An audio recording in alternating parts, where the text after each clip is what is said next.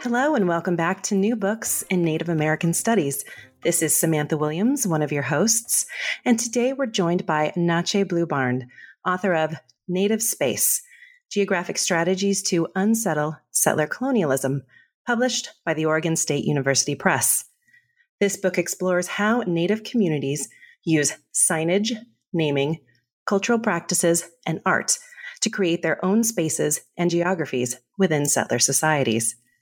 Native Space examines these as everyday cultural practices and also examines how settler societies deploy the concept of Indianness to create colonial geographies.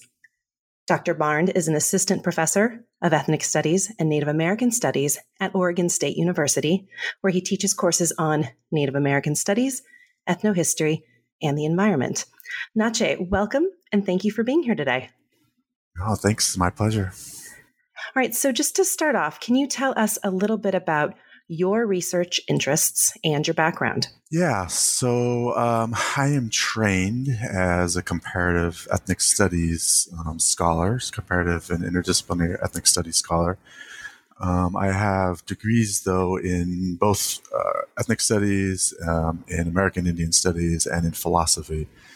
Um, and so I think all those things um, come together in my sort of very interdisciplinary approach to most of the questions that I have.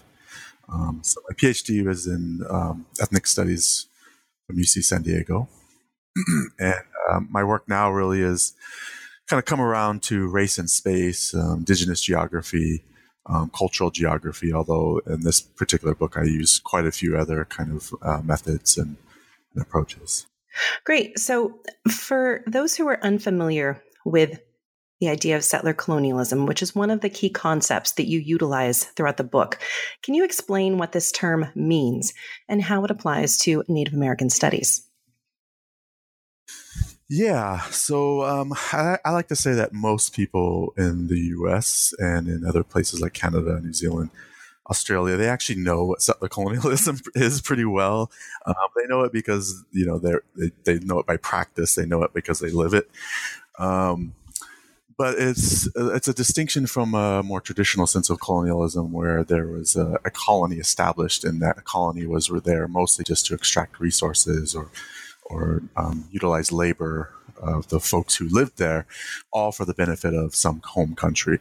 Um, settler colonialism is different, obviously, in in the sense that um, that the, those people that are extracting resources and labor, in this case, are also settling. They're actually moving. They're changing the demographic. They're changing the landscape. They're replacing um, the, the indigenous populations and um, and usually eliminating those those populations either directly or indirectly, or usually a combination of both of those things together. Um, and so that's the main distinction is just that that sort of movement of, of bodies and the, then the, the resulting transformation of the, the the land and the culture and the peoples that were already there um, in a pretty massive um, in a pretty massive manner. All right, so you've touched on this a little bit in your description there, but how then would you connect settler colonialism with geography and space as it relates to Native nations and settler societies? Yeah, so as I yeah as I as I mentioned, um, one of the key parts of settler colonialism is that there is this uh, what I call uh, this practice of submerging the ind- indigenous, um, and that is both in terms of the the rhetoric and the um, but also the actual physical demographic, the population, the people, the culture. So um, the space is is transformed in so many ways um, by that by that settling process. Um, and it's also it also becomes then a frame by which you have to understand current geography. So um, the way that this nation is formed, the way it looks, the process of that transformation um, is is rooted in that process and that particular um, set of relations between a, a, group of people that are moving from one place to another and all the changes that take place afterward. Um, yeah. so I would I would have this one of the things I would say is that um, that also this is important that this is an ongoing this is something you think of as an ongoing practice. It's not something that stopped. Um, I think normally when we think about if we do have an acknowledgement of that process of settling, um, we tend to think of it kind of ending at a certain point, um, whether that be in the 1800s or earlier. And part of what I would argue here then is that settler colonialism is an ongoing process. It's an ongoing practice. Um, and then that, that space, uh, that, that space still has to be produced and reproduced. Um, to, to look the way it does, to be understood in the way that it is in a large sense.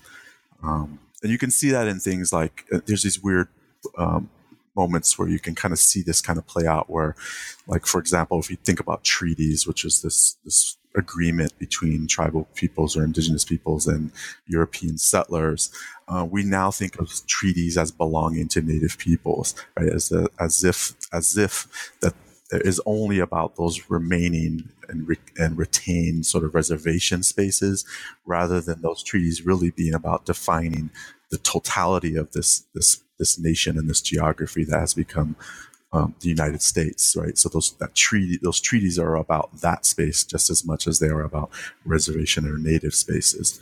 Um, so it's this kind of reframing to understand that that's how this is still about. You know, it's still about that sort of process in terms of defining what this what this land looks like, what the the culture and the geography looks like. So one of the things you you address really clearly in the book is settler colonialism is alive and well today throughout North America, throughout other settler societies around the world. That was that was one of the key things that I really wanted to make sure was clear, um, and then also obviously, as you mentioned in the intro, just how then do Native peoples sort of navigate that um, if that's the if that's the, the fact of, the, of their existence that you have to navigate your own sort of spaces and geographies and practices within this this ongoing state so, to go back to the idea of, of space a little bit more. So, you know, you talk about the use of space by settler societies and indigenous peoples. And one of the interesting arguments that you make is that space is both a production and it is multiple. So, can you explain what you mean by that and then how this can sometimes lead to tensions between these two groups? Sure. Yeah, so I, I like to talk about production um, space as a production, space as a verb. Um, in cultural geography, in particular, when you talk about space, it's not as if it's a um, empty stage that's just laying out there in which we sort of act, um, but rather everything that we engage with in terms of the, the world around is is a process of meaning making. Uh, we understand world through our lens, and then that lens that we that we sort of shape that world with then reflects back to us. So it's this process. It's a verb. It's an ongoing. Um, it's a meaning making. Um, it's relational in that sense. so it both reflects and creates our identities um, as much as anything. Um, it's multiple in the sense that you know, as I kind of indicated, that it's a process. You have to continually sort of engage in that meaning making um, you have to have certain sets of beliefs or understandings that shape how you look at the world. And that means then, um, if that's the case, then it's going to be contested at different places. It's going to overlap. There are going to be layers. That's not just, and this isn't just in the sort of individualized sense, but in the collective sense. Um, so you can point to something like, uh, okay, do you look at a land, let's say a, a forest or a waterway? Do you look at it as a resource? Do you look at it as a relation? You know, as a relative, as something that you're connected to, or is it just something that's extraction, you know, uh, that's uh, there for extraction or or usage? Um, and so those frames really are about not just what is out in the world, but it's how you see what the world is, which is also a reflection of how you, what, who and what you are, and then that returns back. So in the practices of how you engage with that understanding, uh, that also shapes then your identity. Do you understand yourself as having certain relations and responsibilities to those um, those lands or those waters or those animals or those particular um, spaces around you. So uh, those are those are the ways in which that sort of process can get uh, create tension, though, because when you have two very different systems of of um, of space in operation, you know, typically there's, you know, it's who has the sort of power to enforce theirs as the more dominant. And that's exactly the scenario in which we're, that I'm very interested in and what happens when that's, when that's enforced in the US. But then those layers and those contestations are still there. Those overlaps still remain, even if they're hidden or if they're sort of buried underneath. Um, they're still very much practiced. They're still. I mean, I work with uh, here quite a uh, quite a number of people um, on projects like this where where they are um, locally, you know, trying to continue their engagements and their relationships and responsibilities and and we're navigating. How do you how do you do that in a space that no longer looks like it used to look but there are still those sort of connections that are there and that those that have that have been sustained over you know generations even though in this in the city space it, it's easily invisible and it's easily forgotten by non-native people. So so one of the one of the ways you examine these expressions is through a really interesting study of street signs, um, which is something again that you know people might not think about because you see them every day but you look at street signs as geographic markers you know which you are to use both as tools of hegemony by settler societies but also as a way for native nations to sort of contest the dominant order. So, can you talk a little bit, bit a bit more about this and maybe use some examples to explain what you mean here? Yeah, sure. And this is this is one of those weird, you know, my interdisciplinary training leads me to some weird things mm-hmm, sometimes, mm-hmm. but it, in ways that I found, you know, I've been compelled and sort of um, intrigued by by for many many years now. Um, so uh, my first two chapters, as you kind of indicated, are pair, are these paired chapters where I'm looking at um, street signs within indigenous communities and, non-indigenous communities, and in both cases, how they reference the notion of indigeneity or Indianness.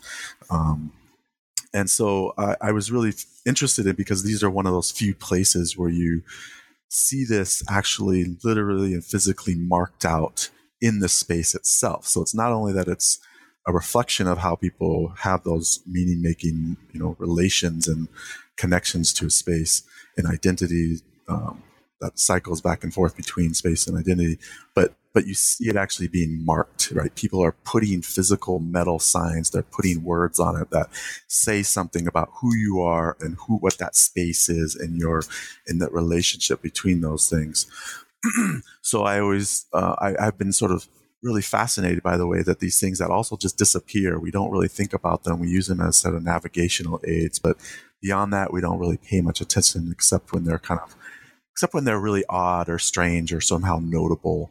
Um, and these of the cases where I found notable. Um, so the project, this whole project really started with the critique of, um, before I moved into the sort of looking at how indigenous folks, most of this book is about indigenous sort of efforts to navigate settler colonial state and, and, and reassert uh, native geographies. Um, but it began with a critique of, of uh, non-native usage of Indianness on these street signs. And I wanted to know, well, what are they doing? Right. So what is, what's the value what's the purpose what's the meaning that's being made when non-native communities are using native or, uh, or referencing native peoples on their street signs? Um, so I, I thought back and this is something i had you know and i wrote a little bit about this in one of my sort of um, in my little um, openings and each chapter has these little openings um, these little vignettes. And I started talking about when, when I grew up in uh, the Bay Area, in, um, the particular town, Santa Rosa, California. Um, I spent a lot of time there, and um, I remember this place called Indian Village. Um, now, I was pretty well integrated in with native community and knew the space and there are reservations nearby but this wasn't a native space um, this was exactly the those kind of places where the, the names are appropriated, and you have this this this cluster of streets that are named after native peoples, um, but don't have any relationship to actual native communities, and there's no intent there for it to be anything other than a residential space. Um, so you have you know uh, Navajo Street and Cherokee Avenue and Pomo Trail and Cree Court and Sioux Drive and Seneca Lane and so on and so forth. And this is something that um, I found was pretty common throughout the nation. Once I, this was something that later on, once I got into my PhD program, I started thinking more about this and did some actual research and collected this across the nation to find how many of these things exist. And it turned out there are lots and lots of them, um, and always in clusters. Um, and I really wanted to know, well, what's what's this about? You know, what are they doing? Um, and I thought how this was a way of of um, claiming a geography, claiming an identity, moving forward in this sort of trajectory of the, the nation state and of the American identity and you know multicultural sort of citizenship and all that. Um, and so this was one of ways in which you do that without having to really confront settler colonialism, dispossession, land loss, you know, tribal um dispossession. So one of the things that you also look at here, and again, I, I want to say there are some really great photographs in the book, um, lots of great pictures where you demonstrate this, um, is how different tribal communities approach signage in different ways to disrupt colonialism or as a means of um, asserting their own spaces. Could you explain that a little bit? It's hard, you know, without being able to see the pictures, but I think you can kind of describe what you've seen, the different things that you've seen.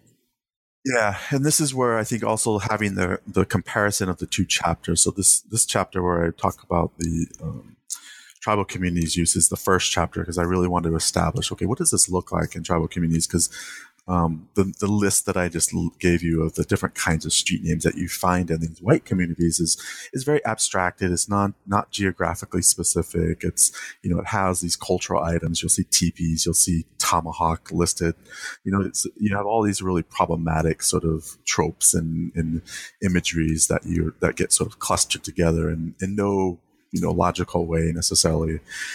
Um, and this was very different. So when I compared that and I looked at and this in this book, I look at five different um, tribal communities that that have in some way explicitly taken on taken on um, street signage as as a project. Um, with greater and lesser degrees of intentionality. And so I don't actually dig too much into how much they thought about what they were doing and what their intentional intentions were, were sometimes that's not documented. It's hard to find out. Some of it was so far back in the past that you there isn't really a, a good record or memory of how and why. But nevertheless, the outcome is really interesting. So you have um, examples where folks are not listing these really abstracted Indian um, names, but they're using very culturally, geographically, and tribally specific markers, which makes sense. It doesn't it's not surprising. And yet, when you see them together, you realize how starkly contrasted they are in the kind of work that they do. So here in or in Oregon, for example, on the Grand Ronde, um, Confederated Tribes of Grand Ronde, they use a combination of signs where they have um, English um, words, and then they have a second sign, which is um, in Chinuk Wawa, which is the language they um, have um, continued with, and then they have it and they have it spelt out in the International Phonetic Alphabet. So it's spelled out in the way that they use um, to write their their language. Um, and so you have these dual signs where folks and they have a you know this reflects their really strong effort to reintroduce and re strengthen language use in their community and it's something that you see in their schools and um, and, and, a variety of projects and naming projects were, were are, are first on that list in some ways, both the streets, but also the whether it be elder housing or community housing, the school, you know, and so on and so forth. Um, and this was just one, so I had I picked these five mostly because I wanted to look at the different the different approaches that tribes used, all of which I thought were in some ways um, examples of disruption of of um, other ways of marking those lands. Um, but you know, again, more or less um, intentional in some cases. So, um, in Dresslerville, the Dresslerville community in uh, Western Nevada, for example, they use the Washoe language, uh, and they put that first, and then they put English below it in in parentheses, which I always think is really interesting. When you put something below in parentheses, it's sort of a just in case you don't know what this means. Here's a little help, you know, to to get this along. But what happens is interesting is that when you map it, then um, as opposed to uh, Grand Ronde, for example, when you map the Washoe street names, it shows up in the Washoe language, right? Because that's the primary, the first one listed. Whereas in Grand Ronde, the, the, the, the English ones will end up being first. Um, there's a number of reasons why this might happen, but um, but those are sort of the variations that I saw. Some a couple of the variations that I saw um, up in Musqueam and, in Vancouver, BC. Um, they uh, basically write out in the Hunkaminam language um, or a tr- uh, sort of a, uh, an approximation of that. Um, but they don't give you any translation whatsoever. They give you a, a, a phonetic alphabet um, transliteration, which tells you how to pronounce it, but they don't tell it. It doesn't tell you what it, what it means or what it says, which I thought is, I thought that was one of the more sort of dramatic um, examples. Were you able to gauge any non-indigenous reactions to these types of signs when you were out and about in, in some of these areas? Uh, not a, not a ton. Um, you get you can find things here and there posted online where people have encountered them. Um, some of them are just some folks are just. I think usually people are really fascinated and and sort of excited by it. They're like, "Wow, what is this?" Because it marks, and this is precisely why I think this is such a powerful project. Because when they, when they counter it and they're sort of they're they're made strange by it, right? The land and then their own identity is made strange. They don't know how to encounter or engage this this name, this word. They realize they're in a different kind of space. Um, and it's not that that space wasn't wouldn't have been there if it was in English, but it's there. It's marked, and now they're confronted with it. And you'll see people being very excited, like, "Wow, this is you know this is a different kind of place," and "Wow, this is amazing," and um, and they're sort of you know intrigued by it. Um, I think that's in um, in the Eastern Band Cherokee in, in Cherokee, North Carolina. They uh, because they're they rely a lot on tourism. I feel like you know, that becomes a really fundamental part of how they actually sell this as a you know as a cultural immersion experience and so people see the the cherokee syllabary which doesn't look like um, unlike all these other ones that I've talked about, it doesn't use a Latin orthography. It doesn't look like letters like an A and a B and a C that we would in English speaking countries would recognize. Um, so it looks like this other. I mean, it kind of resembles it in some some fashion, but it looks very different, and so you can't help but see that and know that you're encountering a sort of a different a different geography. Now, in addition to some of the ways that Indigenous nations use signage to mark space, how else do they mark space within settler societies? And how have different settler entities, for example, local, state, national governments, how have they responded to these acts?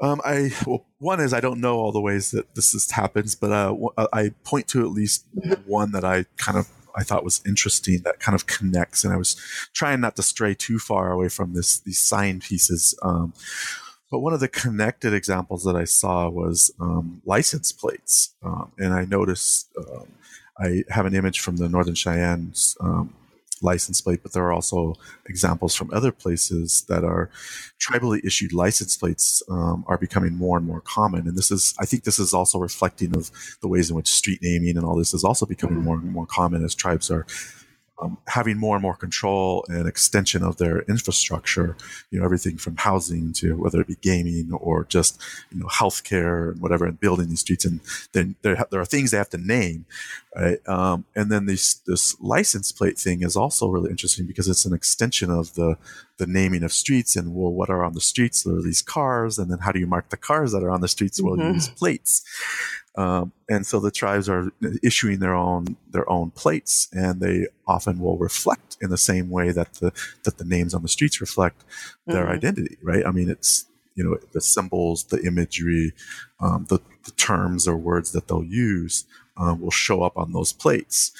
Um, and so, if you look at the Northern Cheyenne example, for example, they have imagery of Little Wolf and Dull Knife, who are two key figures in their return to their mm-hmm. lands, right? They sort of left reservations and returned and explicitly said, we're going back to our homes. You know, this was a reclamation project. And so for them to be on those license plates, right, a key part of their identity. Uh, they also have important geographic sites on there. Um, they have directions and colors. So all these very spatially oriented um, markers and symbols that are very prominent on their sign. Um, and again, it's another way in which you define that relationship to land and your sort of the, the meaning making between identity and space, um, which is doubly, I think, important in tribal communities right, right. In, in, a settler colonial context. Um, and then uh, maybe even also doubly important as you move around and you have that mobility, right? You're you're moving from one part of the uh, the world to another, and sometimes you're going into those places that don't recognize, and that's that tension that you, yeah. are asking about. How are how are the responses? Um, I think it's it's in some ways fortunate that you know through legal processes.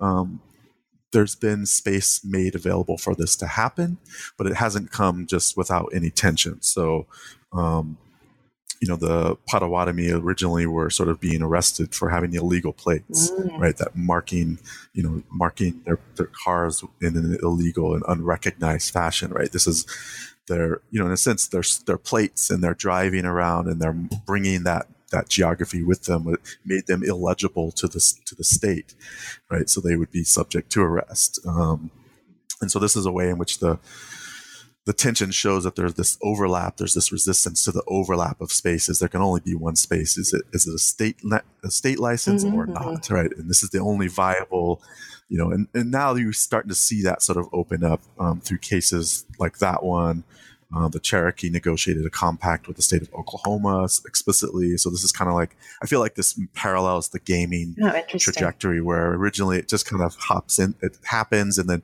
there's some battle, and then there's these sort of agreements that get made, and there's these compromises, um, and so this is the way that many tribes sort of open up these spaces to sort of expand mm-hmm. their ability to sort of assert and, and mark their space and to reclaim those those those submerged um, geographies. Know, that's interesting, and I, and you know, I kind of want to go back a little bit to the settler practice of using Indian tribal names and cultural references, whether they're you know real or they're imagined, because you know you talk about indigenous nations using indigenous markers in their space, but then you talk about largely white societies also using Indian names and naming practices in their spaces. So, can you talk about how that? I mean, it might seem sort of counterintuitive to some people but if you connect it with settler colonialism and you know what is trying to be accomplished by settler use of indian tribal names can you can you talk about that a little bit because i can see that might be sort of confusing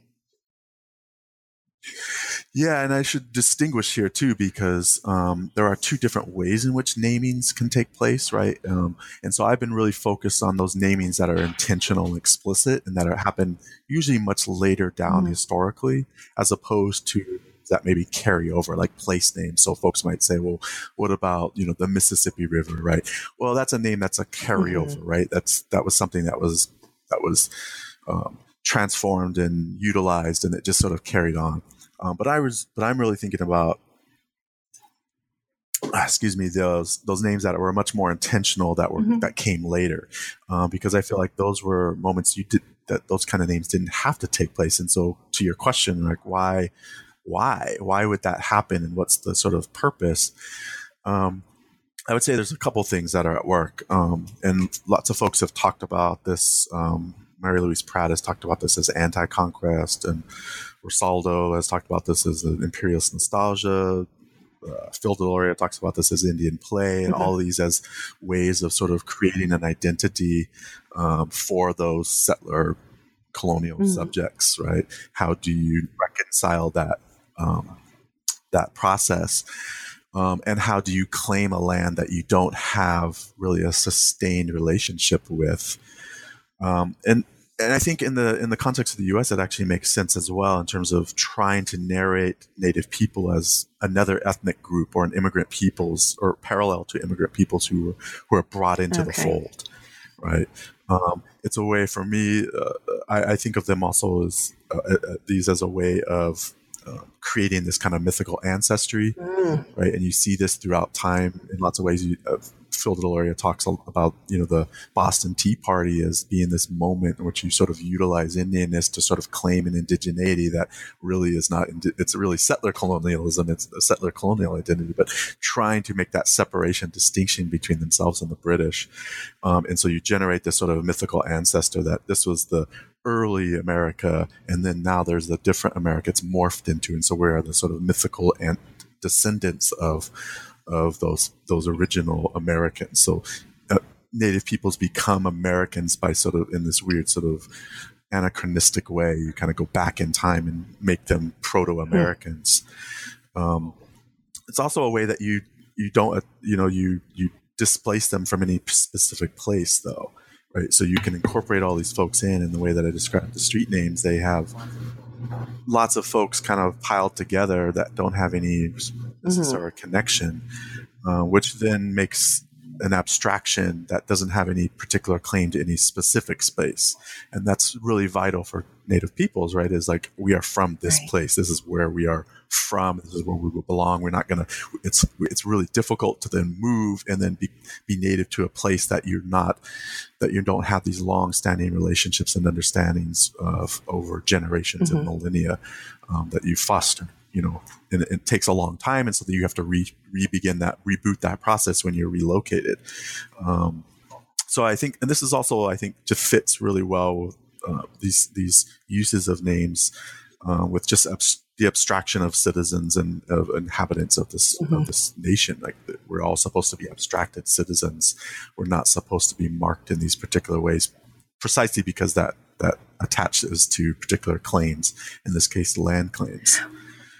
So I think when the, when when settler colonial uh, folks were arriving, they or settler colonial colonists were arriving. You know, they were trying to also uh, mark the space in the way that made sense to them, that reflected them. Right? They were using you know English names. They were trying to, in a sense, recreate those spaces that were there mm-hmm. before.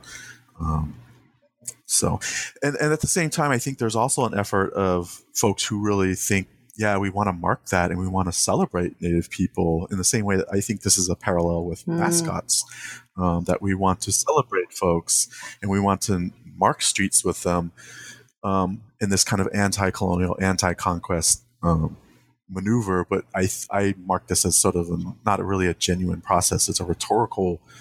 Uh, move, but doesn't really have any geographic or political or economic sort mm-hmm. of weight behind it, it becomes this really easy sort of multicultural incorporation where we're just we're celebrating all peoples, and including Native peoples, but you don't have to actually confront um, dispossession. You don't have to confront sovereignty at all. You don't have to actually confront that these places typically are heavily white communities and so how did that be how did that become it wasn't just by accident it was by displacement and settling and and sort of moving forward that well, and you tell a very compelling story that sort of touches on several of these issues that you talk about. And that's the commemoration of Kiowa figure Satanta, both in a Kansas town that is named after him and by his descendants. So, can you describe these events and the relationships between those involved in them and how you evaluate this situation in terms of your arguments in the book? Because I think it really speaks to some of those issues that you were just uh, discussing. Yeah, and so this is a complicated one. So the town, so I first got interested in this town. So it's the town is called Satanta in southwest Kansas, and this is one of those towns that um, has basically all the street names, or nearly all of them at this point, um, are named after are, are named using Indian names, you know, tribal names, you know, Kiowa or Sioux or mm-hmm. whatever. Mm-hmm. Um, and so that's where I first was interested because I was, as I was tracking the proliferation, I was also trying to figure out, well, where did this begin? How did this start? And, you know, as far as I can tell, this seems to be the earliest, um, the earliest of these, cl- you know, big clusters. And so I was fascinated because it was both the street names. It was, this one was, this town was built in 1812 by the Santa Fe Railroad. So it was just sort of whole cloth plopped down in the in the mm. plains of uh, Kansas, and then they but they also named it Satanta, which was the the anglicization of um, which is the Kiowa warrior that they named named it after. Um, and so I, when I found out they had the name, they had the streets, I, I started looking, and they uh, turned out they also had this ceremony. Um, so every year since 1958, they have crowned a chief and princess Septaiente um, and they go through this really elaborate sort of process. It's kind of the probably the biggest thing that happens in this mm-hmm. really small agricultural town. Sure. People return, you know, generations return from wherever they're from, you know, or wherever they've gone off to. If they've left or if they're just nearby, they return.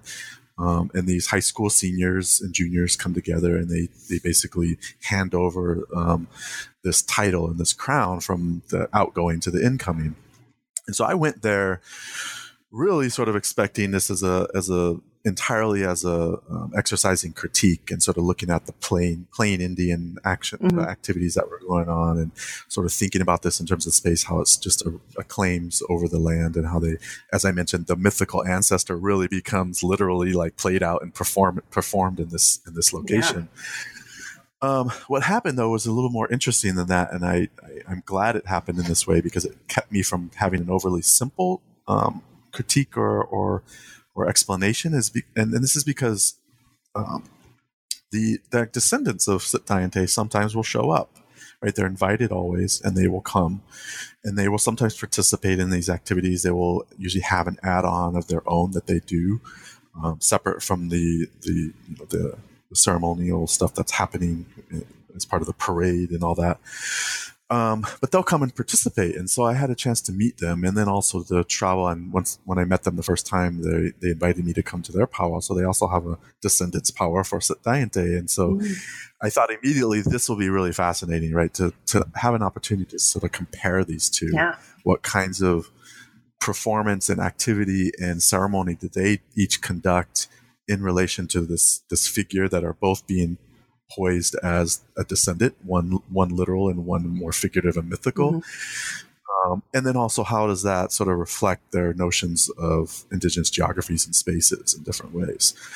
Um, and so I did. I was able to go and talk with, and I've talked with them over the years. And I, I went to their powwow, this Descendants powwow, and I talked with them a lot about this. And I asked them about the the Satanta version of it, and um, and and I won't say too much other than to say what what I was what I was sort of interested in was that there's this interesting relationship that had actually built and a friendship that had been built up between them in a way that I was sort of not expecting.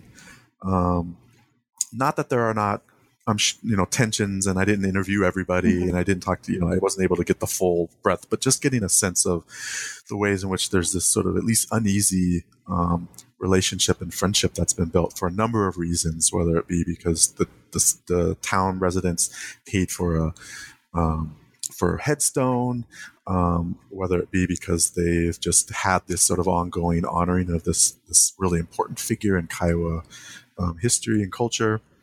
Um, but I came away realizing that this actually provided a really interesting opportunity and possibility of engagement that I wasn't seeing possible in those other places where there's just street names. And the residents that I've come across there, they they're always curious about it, but they don't have any relationship. They don't have any opportunity for engagement with with native peoples in those spaces or about those spaces. Um, whereas here, there was this ritual revisiting, which provided an annual opportunity to sort of have this discussion and to figure out what does this all mean? How do we sort of move forward together in, in, in different ways that might not just reproduce settler colonial space and segmented or sort of um, confined indigenous you know space. So I, I, came away actually from that being far more optimistic about the sort of weird configuration of plain Indian and street signage mm-hmm. and naming in a way that I was not expecting. And so that, I think that provided a nice model for me to think more carefully about uh, qu- too quickly jumping just to critique and mm-hmm. seeing what those po- those moments of possibility were. Um, so, you know, where this where that goes is still up for you know up for uh, grabs, I guess. You know, but um, hopefully this book, which I've sent to everybody, I think out there, so will help uh, jumpstart some some new discussions. Um, so absolutely, absolutely. Well, I, I, also wanted to talk about um, your discussion of art in the book. So, you know, one of the really interesting aspects of the book is your examination of how Native artists use their craft to contest settler colonial, colonialism and assert a native presence in North America. And I will again say the book has great photographs, and there are some really beautiful color photographs that you use as examples in this regard. So our listeners definitely need to go get a copy um, so they can see them too. But some that really struck me, and there are many in there, but the, the ones that you know, struck a personal chord with me were those of Jaune Quick to See Smith, who created a series of maps that you include in the book. So, can you talk a little bit about these images and explain some of her work as it relates to your book?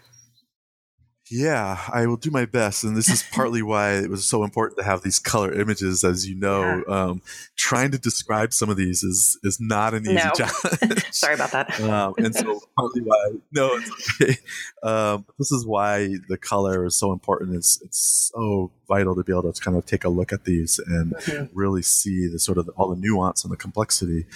Um, so yeah, I the last two chapters are both really focused on art and artists. Um, and there's and I've split them because one, the one that that you're drawing my, our attention to here um, with Quick to See Smith, um, she's using maps, and so that first the, that that first set of those art chapters are are centered on folks who are using maps, so very explicitly interested in questions of space and geography. Mm. It's hard to imagine or understand their work and their use of maps and not understand that they're talking about land, they're talking about geography, they're talking about space. Mm-hmm. Uh, and so her work is not there's no exception at, at, least the pieces that i focus on she has a pretty wide range of work but um, in this piece or in the piece that i i guess i would look at um, which is named street names 2 here um, she has uh, she's drawing on uh, another famous work from jasper johns who took just the basic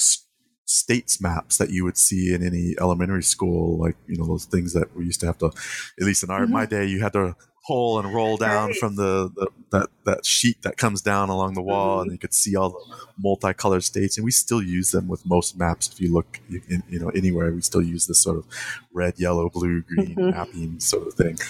And so Jasper Johns, you know, was the first to sort of come at this and just try to make it because after a while you see it so often you don't see it anymore, right? Um, just becomes sort of so mundane you don't pay attention. So Jasper John kind of makes it really messy and and makes you kind of look at it again and realize, well, what is that? And You're kind of engaging with this map in a new way because it's hard to recognize, but it's still recognizable.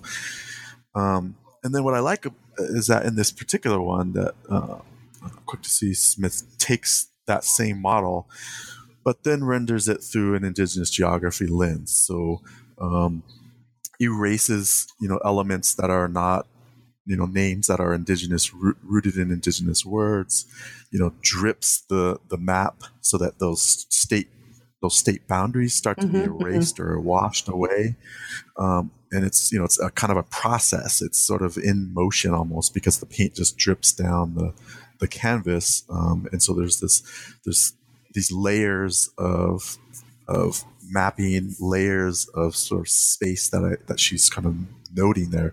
So I, I actually did this with a class recently, just had them look at this and asked them to analyze it. And, you know, they're sort of looking at it and they're saying, oh, some of the names are gone and, you know, some they're, so they're being erased. And then they realize after, you know, a couple layers of reading, which is exactly what she's asked us to do is to look at it in layers to get closer, to get farther, mm-hmm. to sort of see the stuff that's hidden there. And, and this is a, again, a parallel to that, those hidden indigenous geographies that exist underneath the settler colonial space.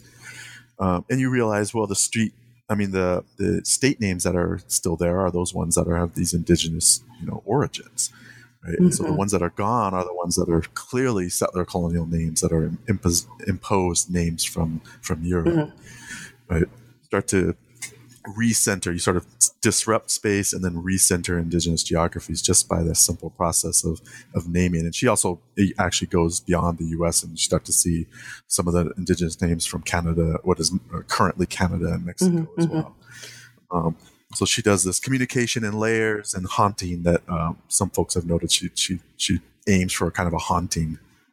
Sorry, go ahead. no, I was just going to say you you look at um, different signage too that is uh, you know that native artists are using to sort of show some of the same um, ideas and issues that quick to see smith looks at as well. Are you're meaning the next chapter and the next sure yeah if you'd like to talk about those that'd be great. Yeah um, so this was uh, the, i guess the example i would point to here um, in terms of the signs that do similar kind of work and this is where i move from those artists who are looking at maps to those artists who are doing really public installation artwork.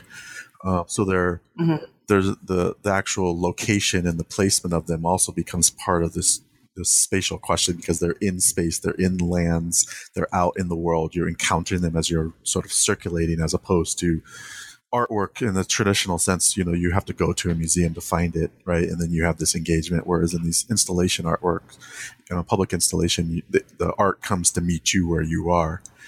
Uh, and this gives you some really interesting opportunities to, um, you know, push engagements that wouldn't normally happen or weren't aren't expected by those who maybe are just passing by. Uh, and so the person that I I think really sort of uh, encapsulates this best is Edgar Heap of Birds, who really puts together a lot of these pieces um, with in in conjunction with tribal communities um, in a number of ways, but to, to mark places as indigenous space and to say very bluntly, and it just looks like a very plain sign that might say "stay off the grass." It might say "turn left here," but in this case, it says, "you know, your host is X tribe."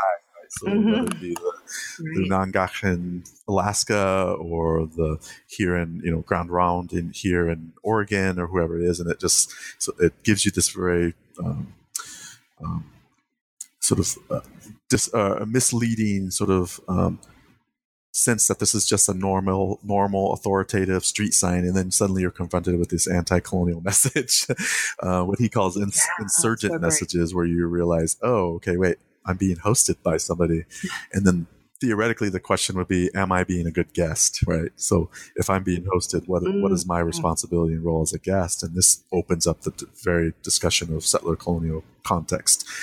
Um, so I really like his. I, I, really have been drawn to his work quite a, quite a bit because it was also serendipitous that he was, you know, using street signs, and I had already been working on street signs, and he's mm-hmm. doing these public installation. It's clearly he's about this, and he's he's not uh, he's not sh- uh, shy to be very sort of in your face about the politics and the sort of indigeneity that's embedded in his in his work. So, yeah. Mm-hmm. All right. So after, you know, discussing some of the specifics about the book, you know, the signage, the art, the festival, I wanted to circle back to a point that you make early in your writing about the mundane and the banality of settler colonialism as it relates to things like signs or naming practices. So, can you discuss this a bit more in terms of your project, but also perhaps in broader terms as well. You know, what other mundane markers of settler colonialism do we encounter in our daily lives? You know, I'm thinking, what are we walking around but not really seeing? That sort of thing. Yeah, um, I think. I mean, I think there's probably lots of them, and it's this is what makes them so hard in some ways to find. Right? They they're so mundane that you you don't see them, and um, I don't always know that I have great answers for this. Um, I think there are lots mm-hmm. of ways in which mundane practices of settler colonialism happen. So everything from just the way we talk about history or our historical trajectories, right? So our notions of what time and culture in this sort of in an, in an evolutionary sort of framework um, looks like. So I often in classes I talk about to my students about this notion that um, some things are marked as back in time as opposed to existing or potentially viable as a as a present and future existing thing. So um, you'll see this with yeah. projects that, for instance, go to the Amazon and they'll say, "Oh, look at these folks," and they're it's like stepping back in time because they don't have computers. They're using bow and arrows. They have these. They're living in a sort of um, in a very particular indigenous way, and that's that's marked as falling outside of the historical trajectory of time, right? That at this time mm-hmm. you should be at this particular location, and I think it becomes fairly mundane and normalized in the way that we sort of presume and link those things together. Um, and I talk a little bit about this in um, Quick to See Smith's piece too, where there's this one that could be read very much as a reclamation of a past, and I say no, this is this is very much about a present and a future. Just because it has these mm. sort of petroglyph type type of figures doesn't mean that marks it as only existing in the past, that, as if those things can exist in 2018, right? They may not have the same sort of breadth and commonality that they did, or uh, but they but they can clearly exist and coexist in this moment. Um, I think mm-hmm. one of the other things that I a project, a sort of a side project that I've been involved with in, locally and with different constituencies around here is just those basic practices of acknowledgement of indigenous location, right? Of how do you reconcile and do you rec- make any effort to sort of build those relationships and say, look, we are like in where I am, we are in Kalapuya lands, and what does that mean to have you know, or can, if we say that regularly, and then we think about how do you then not just say it and mean it and understand it, and then act upon it. I think it changes sort of just the everyday ways in which you engage with your your world around you if you're non-indigenous. Um, mm-hmm. So I think those things are kind of the like mundane in the sense that it's just the frames by which we think about or don't think about or talk about or don't talk about um, what's around us.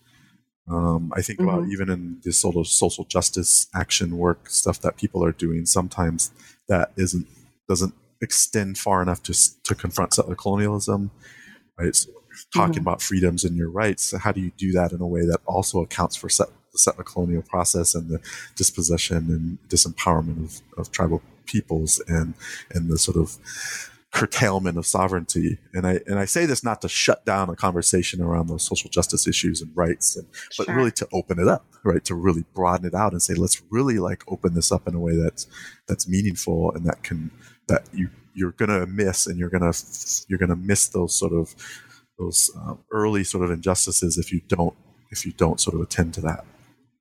So those ideas sort of give me an idea of how, you know, students, activists, scholars can sort of build upon mm-hmm. your work, particularly when you're looking at the mundane. But I'm, I'm wondering, you know, if there are any other future projects that you envision or that you hope might come out of this this framework and these ideas that you've proposed in the book.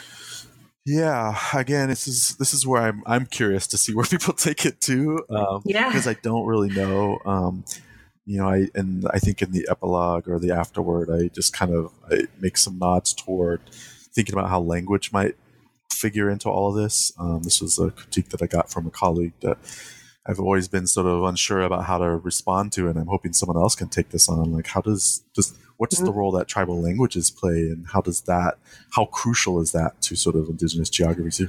does that curtail everything that I said? You know, does it does it undercut mm-hmm. it if if language, which is you know I think most people understand is so central to identity and culture, and then I would argue probably also the the, the process of space making and, and geography. Then what happens when tribal languages are are not as as common and not as sort of productive as they are it can be in many in many communities um, so mm-hmm. that might be a place where I would be interested to see how someone could sort of link that together and you know see where that goes. Um, I, you know, yeah. certainly the enhanced spatial awareness. You know, I'm doing a lot, like I mentioned, a lot of projects where we're rethinking about naming and how do you how do you rename things when things are up for renaming, and the idea that things should always be up for renaming, and what's the responsibility of potentially then taking that model to actively try to re- replace indigenous sort of naming. Um, so whether that be mm-hmm. waterways, we're working on projects here where different waterways we're utilizing indigenous names for them in the ways that they want to name them, and sort of sort of making that uh, process become normative with when you're dealing with you know a, a variety of federal and local and county and city agencies and universities and what have you. So I think it'd be mm-hmm. interesting to see how that then plays out in the actual implementation of it as you try to expand out, because I don't think. Um, eh, well, I know that indigenous space isn't confined to reservation land. So, what happens when it expands out to the original territories, the lands that are actually claimed and rec- thought of as indigenous lands for any particular people. So what happens when you try to, you know, you see some of this with um, co-management of forestry and other kinds of places, other kinds of um, things mm-hmm. like that. But how does that actually happen? What are the protocols and what are the steps and what are the actual material and um, material sort of movements that have to take place for that to happen. So I think I'd like to see the implementation as well as, as well before I let you go, because you've been very kind to speak with me for almost an hour, um, I would love to know more about what you're working on for your next project. So, okay, so uh, this one of the projects I'm working on, which is connected to the artwork that I've been um, really interested in, is uh, really came out of a, a, a talk series that we had here where I was able to, after I give a talk about my book, one of the people I've collaborated with from a local tribe approached me and really wanted to talk more about how they are um, extending their public installation artwork. Um, and they're they're finding that they're doing more and more um, into places not just around them, but some of their traditional locations that are now suburbs, but also in the urban spaces like the city of Portland. And they've asked, you know, asked me basically to help them think about like, well, one, does, how many pieces are out there? What are people thinking about? How are they thinking through what they're putting out there and the way that they're producing it? How are they making the transition from work that was more personal to things that are now intentionally supposed to be more public? Um, and also, how are they going to think through this for their own protocols about what you know, how, what kind of decisions should they make as as a tribe around what what pieces should go out and why, and what control should they have or not have over over that that work?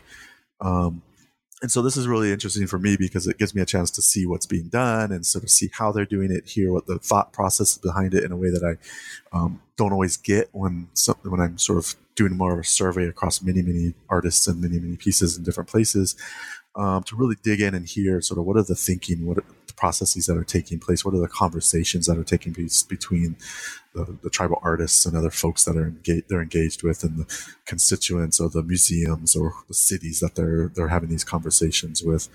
Um, and then what is the tribe going to do about deciding how this moves forward so it doesn't become out of control? Um, or haphazard and not what they really wanted. And and obviously for me, also thinking through what, the ways in which this helps them th- to sort of mark their presence, not just where they are, but throughout those their traditional territories, um, which might facilitate even more effort for them to be able to, or opportunity for them to be able to, for example, fish in traditional places, eel in, in places that they haven't been, you know, a long time, or have access to certain sort of plants and, and other sorts of materials that they've they've used traditionally for a long, long, long time. Um, so that's one of the ones that I'm really excited about. That's happening right now, pretty early stages. Um, I'm also looking at another um, local, as far as I can tell, mostly unknown um, Chicano and Native college that was built very near where I am right now. That seems to have gotten very little to no attention um, and existed for several years. And um, I feel like there's a story there, and I don't know what the story is, but I've seen some photos and I've seen some documents, and I'm really interested in, in digging into this and sort of hopefully finding something um, compelling to tell about this beyond just the another one of these cases where these colleges were created in the, in the 70s, 60s, and 70s. So, um, so this is a smaller project that I'm going to probably take take on um, shortly. Um, currently, I'm also in the kind of middle stages, middle beginning stages of uh, a book called "A People's Guide to Portland and Beyond," which is a um, an alternative kind of guide to the city, which really focuses on gathering up sites and acts of social justice in the city, uh, which requires community research and community guided sort of articulations of their geography and history. Um, so looking at both indigenous, important indigenous sites within the city, or you know, sites of African American activism or LGBT or queer sort of um, confrontations in different ways. And so mapping this out and sort of having this guidebook that's specifically targeted to those type those types of um, histories and locations and activities. Um, so this is a collaborative project that I'm working on with a couple colleagues. So it's a it's a pretty big project, but uh, part of a bigger series of people people's guides on cities across the across the nation and actually across the globe in some in some cases. Mm-hmm. Well, that's a lot. It is. I'm I'm I'm tired just thinking about it now. but you know, also lots of reasons for us to have you back in the future. Absolutely. I'd when you finish those future books. Yes, I would love to do Excellent. that. Excellent. Excellent. Well, Natchee, thank you so much for speaking with me today. It's my, pe- my pleasure. Thank you so much for having me. Natchee Blu Barnd's book, Native Space Geographic Strategies to Unsettle Settler Colonialism, is published by the Oregon State University Press.